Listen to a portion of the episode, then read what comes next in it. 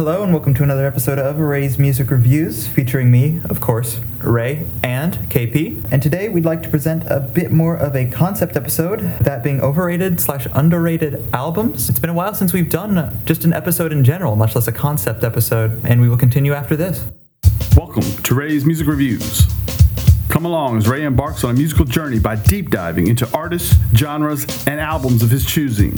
And now, Rae Reviews. This is going to be a two part episode of Rae's Music Reviews where we talk overrated and underrated records.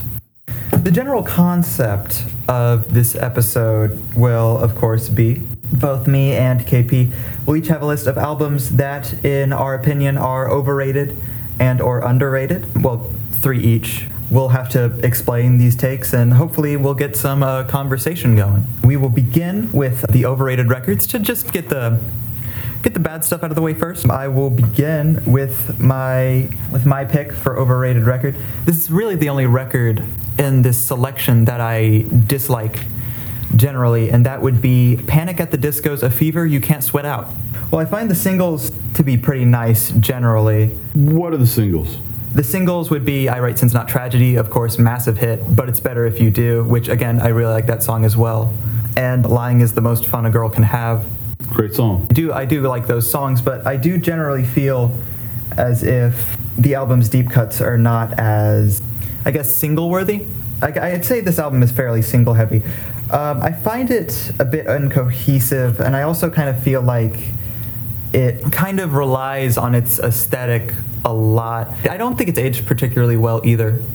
I, I think that what Elvis Presley was to Chuck Berry, um, I find Panic at the Disco were to Fall Out Boy. Okay, okay, I get it. I get it. um, and, and I think that this album kind of generally just fi- kind of ends up feeling a bit tacky. Doesn't help that some of the aesthetics are pretty dated. Uh, for me, the worst example on this album is song "Nails for Breakfast." The worst auto tune I've heard uh, in a minute. Yeah, I understand that was a stylistic choice, but I just I, I'm not I'm not generally feeling uh, this album. Do you have any conversation for that? Do you, I do like the singles. I like the singles. I haven't I haven't delved deeply into their discography or or this particular record in general, so I don't have a whole lot.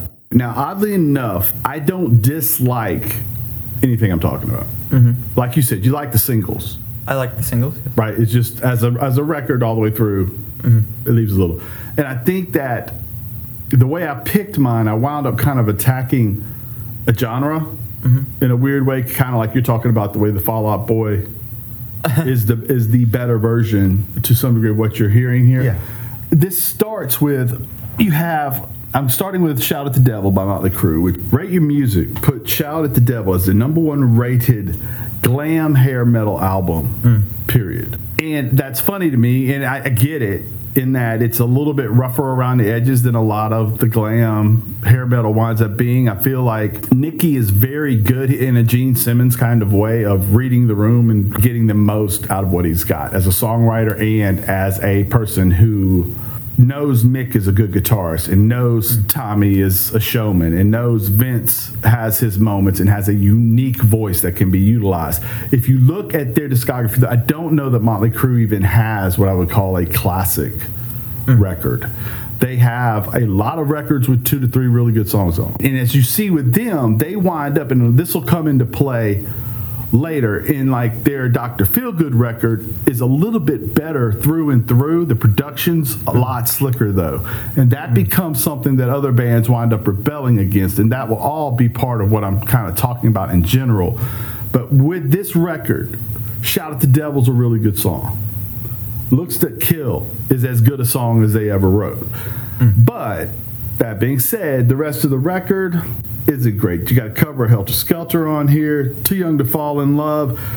It's okay. 10 Seconds to Love, it's okay, but you just they just say Too Young to Fall in Love over and over and over, and, or 10 mm-hmm. Seconds to Love over and over, and over, which was a thing that wound up permeating in that genre. And it's what kind of mm-hmm. eventually you know the slick production of, of, of the Dr. Feelgood record that turns into what my next record's going to be talked about. That opens up a doorway for Nirvana and other bands to come through that aren't mm. formulaic mm. anymore. But this record is good. I like it. It's just to me to say it is a classic Motley Crue album isn't really right. It's just got a good couple good songs on it. And if you with Motley Crue, am I saying they're overrated? I don't know. You know, if you have 12 to 15 pretty dang good songs, and you can go out there and play them and tear and own an arena, then you're not overrated if you're selling it out. And that's what they are capable of doing. Go ahead. Um, that's completely fair. I mean, I'm not particularly familiar with Motley Crue or, or just the general um, whole glam rock scene. I mean, I, of, co- of course, that's beyond my generation. you will be after today. Okay. All right. Of course, of course, that whole thing's beyond my generation. But I will say, as somebody who doesn't really feel a connection with that type of stuff that Motley Crue were putting out, I do feel like a, a lot, a lot of my issue with Motley Crue is the songwriting, and how uh, some sometimes it, it does feel a little. Um, what's the word to put it? Repetitive, It's absolutely formulaic. formulaic. Yeah. They have I a formula. They I repeat it. They repeat the chorus over and over. It's the kind of thing you can clap to. It's the kind of thing you can chant along to, and it's the kind of thing that filled arenas for 15 years. Yeah, it, And it still it- does. It was the kind of thing that was made for arenas. Absolutely, the kind of thing you can listen to once and like it. Yeah, it was kind of. I, I was gonna say something very uh, that that was going to come across as very rude. How do I say? It? It's the type of music that you can like. That's really good background noise for like when you're taking a lot of drugs too. Um, though I've never done that. That- I would I would say that's true. I would also say it's the kind of music that you don't have to think too deeply about. No. And that's not. There are times when that is required in life. Yeah. and they and they fill that void well. And I will also say about all these bands we're talking about, understand that Panic at the Disco is somebody's Rolling Stones. Beatles. Absolutely. Motley Crue is a whole lot of people's Beatles. You know what I mean? Absolutely. As, just because I feel this way doesn't. No, and It's a absolutely. If, if you disagree with us, please share your opinion. I, I absolutely uh, do not think that any of these albums are like indefensible or something. I, I said I dislike that one record. I don't think it's like straight garbage. Right? You said you liked the hits. I, I said I said I liked yeah I liked the hits. Moving on to another album of mine that I definitely do not think is straight garbage. But, I But, do, but it's overrated. but I do find it to be overrated, especially within the band, the context of the band's discography. Um, and this is actually, I don't know if I would claim them as one of my personal favorites, but I do recognize them as kind of one of the great metal bands, um, especially to come out of recent years. And my record would be Tool's 10,000 Days Really? an album it's an album that i kind of wrestle with a lot well i believe it's the band's most emotionally potent work and i also believe it starts out really strong about as strong as pretty much any tool record could start any classic tool record would start out my issues kind of stem with the songs surrounding uh, the second half a little bit Mm-hmm. i would say that hold on let, let, let me I got it up I got it right here. You starting with Lipan Conjuring or Lost Keys? I would say I would say Lipan Conjuring would be the uh, yes, Lipan Conjuring would be kind of the start where it's like okay, I feel like if this were an EP, this might be this is one of the best bodies of works they put out, right? so if it stops at, at the If pot. it stops at the pot and maybe maybe has Rosetta Stoned.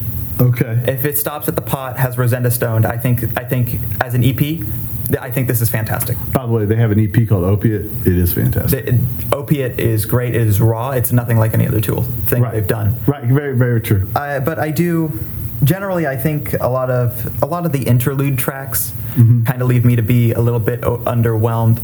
It was. It's kind of a bit like my least. The parts that, while I do love this record, and I believe it is a classic uh, Tool record, uh, Lateralus, and it's kind of my the parts of Lateralus I was a bit eh on, kind of furthered. Just generally, I find the connective tissue of the record to be a little weaker. Uh, not not saying that it's bad. What is, uh, uh, in your opinion, overrated record? Okay, we have the number 32 rated glam hair metal album, Def Leppard's Hysteria. It is their biggest selling album. It's like a, it's 20 million sold. It was a you know hit after hit after hit. I do th- I, I when if I'm listening to the 80s channel and it comes on, Uh, 1987 is when this was released. It's a good time in my life. I'm a junior in high school. I'm driving. Things are cool. Life's mm-hmm. cool. I hear Pour Some Sugar on Me pop up. I get a smile on my face. There's nothing wrong with that mm-hmm. record. But it did the record itself didn't age as well as I thought. Mutt, Mutt Lange was their producer, and he is as slick as it gets. He has created some of the great, or helped to create some of the great music. He produces Back in Black, you know, a lot of great records. And this record, he wanted to produce. the The concept was, I'm going to do a hard rock version of Thriller. Every song on here we're going to write is going to be a hit. This is when Leppard goes from Pyromania, which is formulaic but a little bit more raw, into more the new wave of British hard rock and heavy metal was a thing, right? And you had Saxon and Def Leppard and Motorhead and Iron Maiden and um, Diamond Head and these bands all came over at one time and really blew things up, but it was very specific group that listened to it. Kind of, you know, males from the age of 12 to hmm. 29, right? Yeah. Leppard figured out they took the edges off what they were doing and they made a whole lot more money than those other bands did because they hmm. figured out how to take the edges off and instead of playing theaters you know it took a while for the motorheads to work, get to where they're playing big arenas without help from other bands. For for the uh, but for Leppard they were able to get people a little bit older listen to what they were doing people a little younger. But to me it became so overly formulaic. We have animal we have woman we have hysteria all songs that are one word choruses. First of all drummer has a car wreck loses an arm. There's a three year gap between records it's incredible that the album was ever even made it's the musicianship is good on this. I don't have a problem with it. It is just so over the top formulaic with "Pour Some Sugar on Me" or "Animal" or. But I do I do like the record. It's just it does not hold up over time. And, that, and there's nothing wrong. Like I saw this tour in the Tallahassee Leon Civic Center in 1988.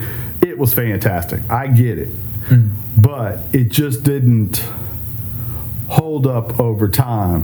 When you have things that start to kind of push against it as early on it would be you know your black crows with uh, shake your money maker a stripped down more raw thing. Appetite for destruction is a stripped down more raw thing. The interesting thing is we'll get into this later is how guns who was this appetite strip down thing turns into what my next two records we're going to talk about are. Kind of commenting on your Def Leppard thing. Again. Of course, I um, I don't necessarily connect with that type of music because again, I'm younger. I do find that like the hits I've heard from Def Leppard, I do enjoy more than the hits I've heard from like Motley Crue, though. Well, Um, to, to your point, to your point, you're talking about Phil Collen, a great player. Um, Allen, the drummer, they, they, he pounds it out really well. It's actually kind of incredible what he does. Joe Elliott's voice. Here's the thing about Vince. Vince is like an Axl. Vince is like a Mustaine. Vince is like uh, Hetfield. In that, either you like his voice or you don't. And if you don't like Vince Neil's voice, there's nothing Motley Crue can do to make you happy. Elliott, on the other hand, I think he's got kind of a whispery sound to what he does, even when he screams. Yeah. It's palatable for multiple types of people. It's easier to listen to, to me, and, I, and I think the uh, you know the I- I the also- musicianship is very good I on also these records just too. I also just generally think, and again, not particularly familiar, but I just generally think that they seemed like they were better at writing hooks. Oh, they're, Generally. dude, they're hooks. Well, Motley Crue is a you know live wire. They're singing about drugs mostly. Yeah. You know, just to over oversimplify. Whereas you, you know hysteria when you're near, love bites, love bleeds, taking me to my knees. It's Yeah. really simple hook, but it works. Yeah, right? it pops off. Right. Uh, Animal, um, Armageddon. It, it- you know, those are songs that are really easy to hear once, and you kind of know it. Yeah, You know, which is what the hook is, right? of course. Which yeah, That's why it works with rap songs. you know, you, you you have your bar, you get to the hook. The hook is what gets you into the top twenty. the bars are what get you above everything else. Absolutely, absolutely. I think there's a lot of comparisons you can actually draw with like hair, like that era of hair metal and like the newer generation uh, of, uh, Hip hop and country. trap. Yeah, and uh, like I, I don't. I'm not saying that to like like devalue either of the genre. I'm just saying No, like, not at all. things kind of come and go, and that Well, and not only that, what you want to listen to, because back then you would get some of these songs played in, in in bars. You would get you know these these songs off of off of Hysteria. They're played on MTV right besides George Michael, mm. Madonna, Michael Jackson, and Prince. Mm. Right, so it's pop. And pop is always going to be something that you want to listen to when you're out about having a good time or when you're. It's not pop that you want to sit around and think that you're listening and think about when you're listening to it. That's a lot more rare, yeah, you know? very rare. Uh, by the way, did you uh, have any comments on the Tool record that I brought up? I didn't. I, to, to, to me, a lot of Tool, uh, uh, that record feel, feels to me like a, a Tool record written for Tool fans. Yeah. That's okay. You should reward them, but Absolutely. it is like you said. I, I- thought you were spot on with it. I thought you were spot on with it. I enjoyed Yeah. what you said. Yes. Yes, of course. You're like you'll hear a bunch of diehard Tool fans be like, "Oh yeah, that's like their best," Right. and, uh, and then and then you'll be like me, where it's like, "Uh, I think um, like Ænima has strong, like way stronger hooks. Like Lateralus is uh, a little better at at kind of expressing this really hypnotic kind of prog metal appeal. It is interest, interesting that Tool went from the opiate and the undertow records to where they were somewhat of a metal band mm. into this really neat fusion of mm. jam band with Yeah. all those same All- all- notes, chords, with all those progs and all those really complex like Yes. uh, uh, like time signatures and uh, doing the whateverly what and the Fibonacci code. It, it went Uh, from geometry to whatever to that like- math is way, way above that. Whatever on earth. It's, it's almost like you can tell when they started taking hallucinogens. Um, this is my next record, and this is this is a, a pretty big one for me. Kendrick Lamar is an artist that I liked. Uh, he's one of the just the defining artists of, I, I would say, uh, kind of the younger generation, my generation. I think he's pretty much undeniably a top five rapper of all time. I think that he has put out two generation defining classics. Um, I think that he came out with an extremely thought provoking LP just last year. But I do find that his 2017 record, Damn, doesn't really hit me like the rest of his projects do. And I don't necessarily, when I first listened to it, I didn't really know why. Like I, I didn't because people people loved this record. Uh, people loved how heady this record was. How how there's this whole weird thing with like playing it in reverse, which I tried out, and I I still have the same feelings that I do about the record. You mean going? You mean going from the last track to the Going to the last track to the first track. That's the whole damn deluxe edition. Is that um, it's the track list in reverse. Really? Um, yeah, and it's that uh, you listen to it in reverse and it gets a whole different story, um, supposedly. Fascinating. Yeah. Um, it- though it doesn't really change my overall opinions of the record. right. I have a lot of issues with the record. I don't necessarily like the way that a lot of the beats sound. Uh, there's a lot of songs, uh, Lust, for instance, or um, Love, uh, that I'm not, uh, actually, I, I don't. I don't particularly uh, remember Lust. Lust is one of those songs for me, which is an issue with kind of some of the songs on here, like Lust and God and etc. That just kind of leave me kind of scratching my head and going, huh? Okay. Uh, but there are some songs on here that I do genuinely dislike. I, I'm not a fan of Loyalty uh, with Rihanna. I'm not a fan of Love. I, I find both those songs kind of annoying. Though there are songs here that I do really like. Like uh, I think XXX with U2. Uh, I think that song's phenomenal. I think Duckworth is one of Kendrick's best songs, period. I think that DNA, again, DNA is really good. I think that element is quite good. When I finish this album, I'm kind of left with mixed feelings, uh, whether it be just the general issue with kind of how the record sounds to me, um, which is that I don't particularly like how a lot of the beats are produced. Uh, a lot of some of them are like really spacious, and it can kind of leave the beats sounding a little weaker than normal, especially when comparing it to an album like To Pimp a Butterfly, where um, all the production is live recorded, and all, all the beats are all the instrumentals are very full and they're very fresh sounding. Yeah, it's just not it's not a particular record that I am in love with. It's not it's not one of his albums that I'm in love with. Yeah, so that that's pretty much my big. uh, hot. How do you feel? I like that record. I like that record a lot. That like- was uh, it, it's.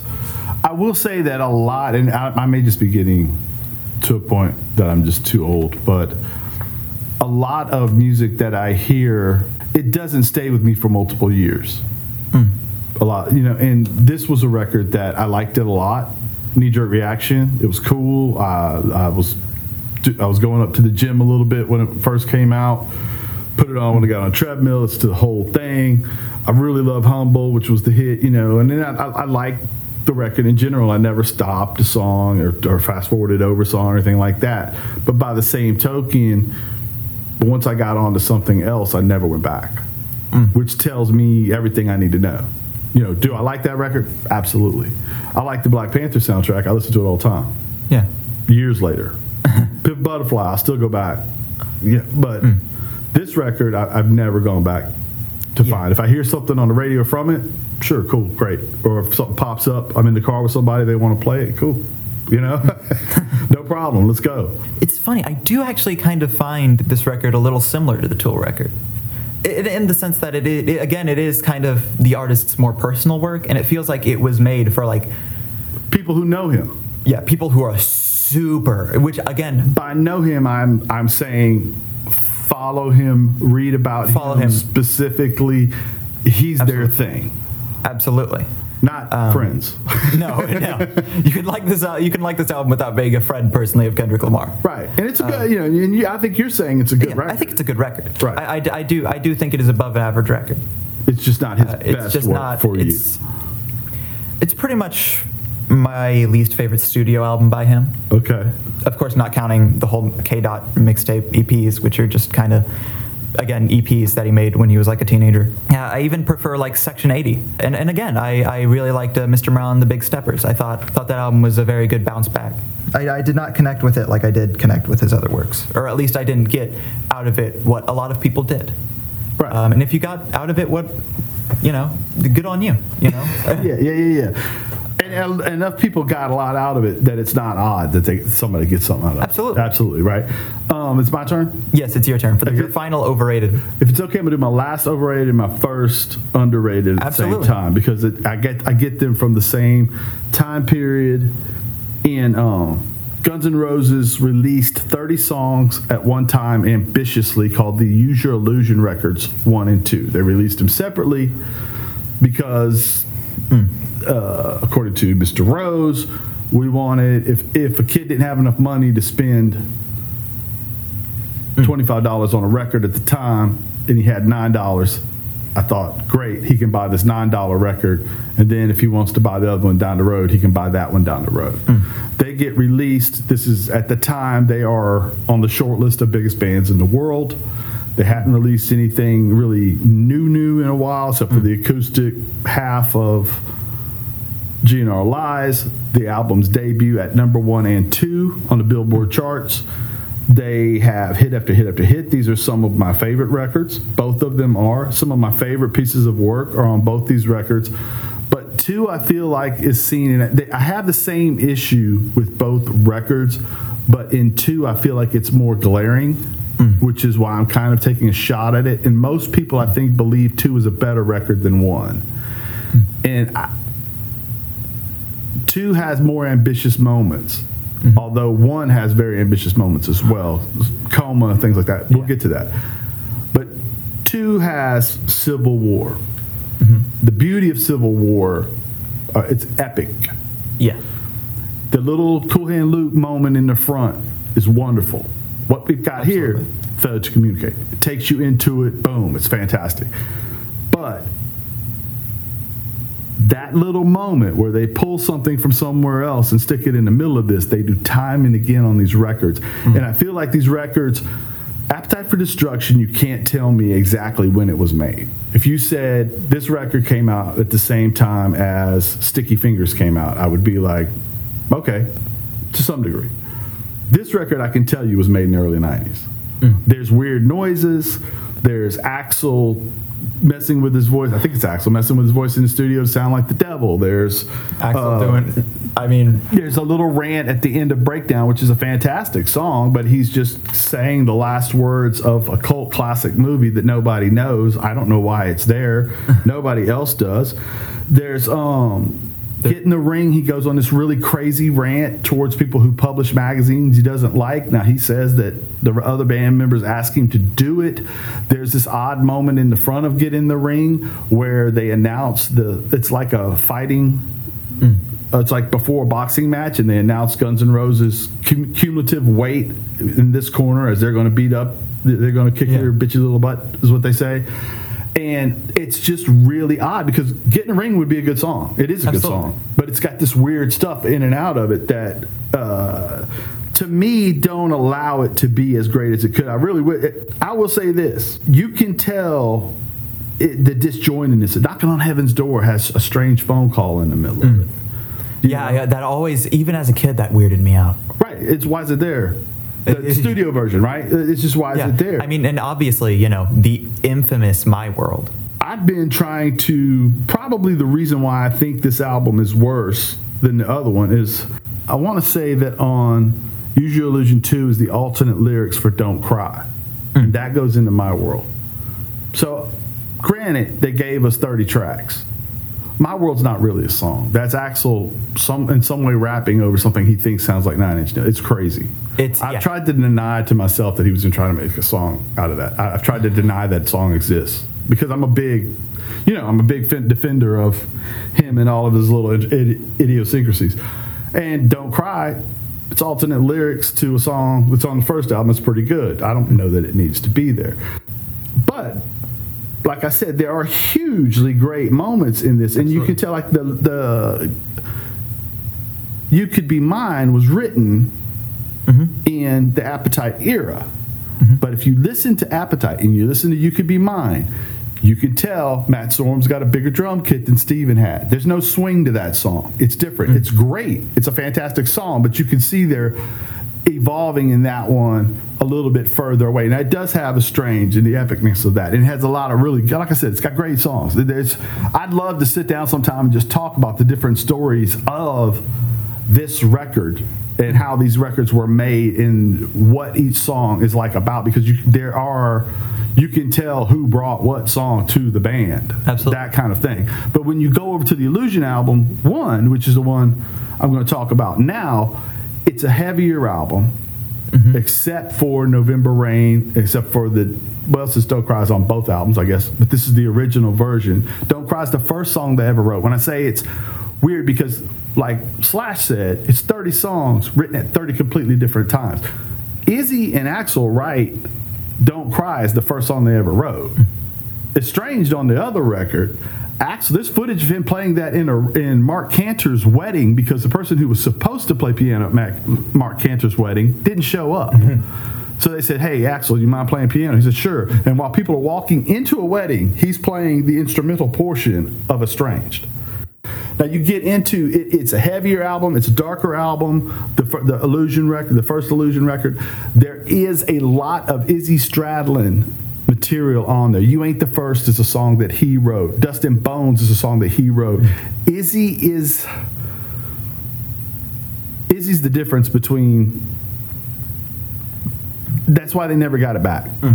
Because Izzy was more Axl's soulmate in writing than Slash was. Slash was really good at taking what they did and spinning it.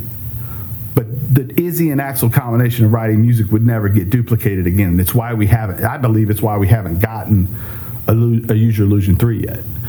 To me, though, I do, and I, and I love that. I mean, Coma is this really crazy, broad, long song about it, it. You know, it's got heartbeats in it and stuff like that. But Yeah. it is also fantastic, and I, I really enjoy that song. Um, I, I love both the records, but I do feel like the and I've heard Slash say it. I heard Slash literally get into an argument with one of the guys on Eddie Trunk's set because he was saying that Use Your Illusion Two is a better, heavier album, and Slash was like, "No, no, no, no. It's it's Use Your Illusion One's the heavier album, and it's the it's the better record. And it, it, even though it's heavier, it's got November Rain, which, as you said, may be the greatest power ballad of all time, right?" Mm. And well, yet, I'd have to check up on what it considers a power ballad, but yeah, I mean it's up there. right. And yet, here's this guy arguing with him. Slash doesn't know Slash. what what's, what's the heavier record. Doesn't know the music he made. what's the heavier record? You want to just stop here and then do the underrated episodes on the next pod, part two? The nods are yes. So let's cut it. Thank you to all our friends at the Game Project. Thank you to all our friends at the Daily Smart. Game Project, the G-I-N-N project.com. Daily Smart at the Daily Smart, one word. Thank you for listening. And if you want to comment, find us on the Twitter machine. Find us on the Facebook. Comment, talk to us, let us know what's going on. If you know my number, hit me up. and that is a wrap. And thank you for listening to Rae's Music Reviews.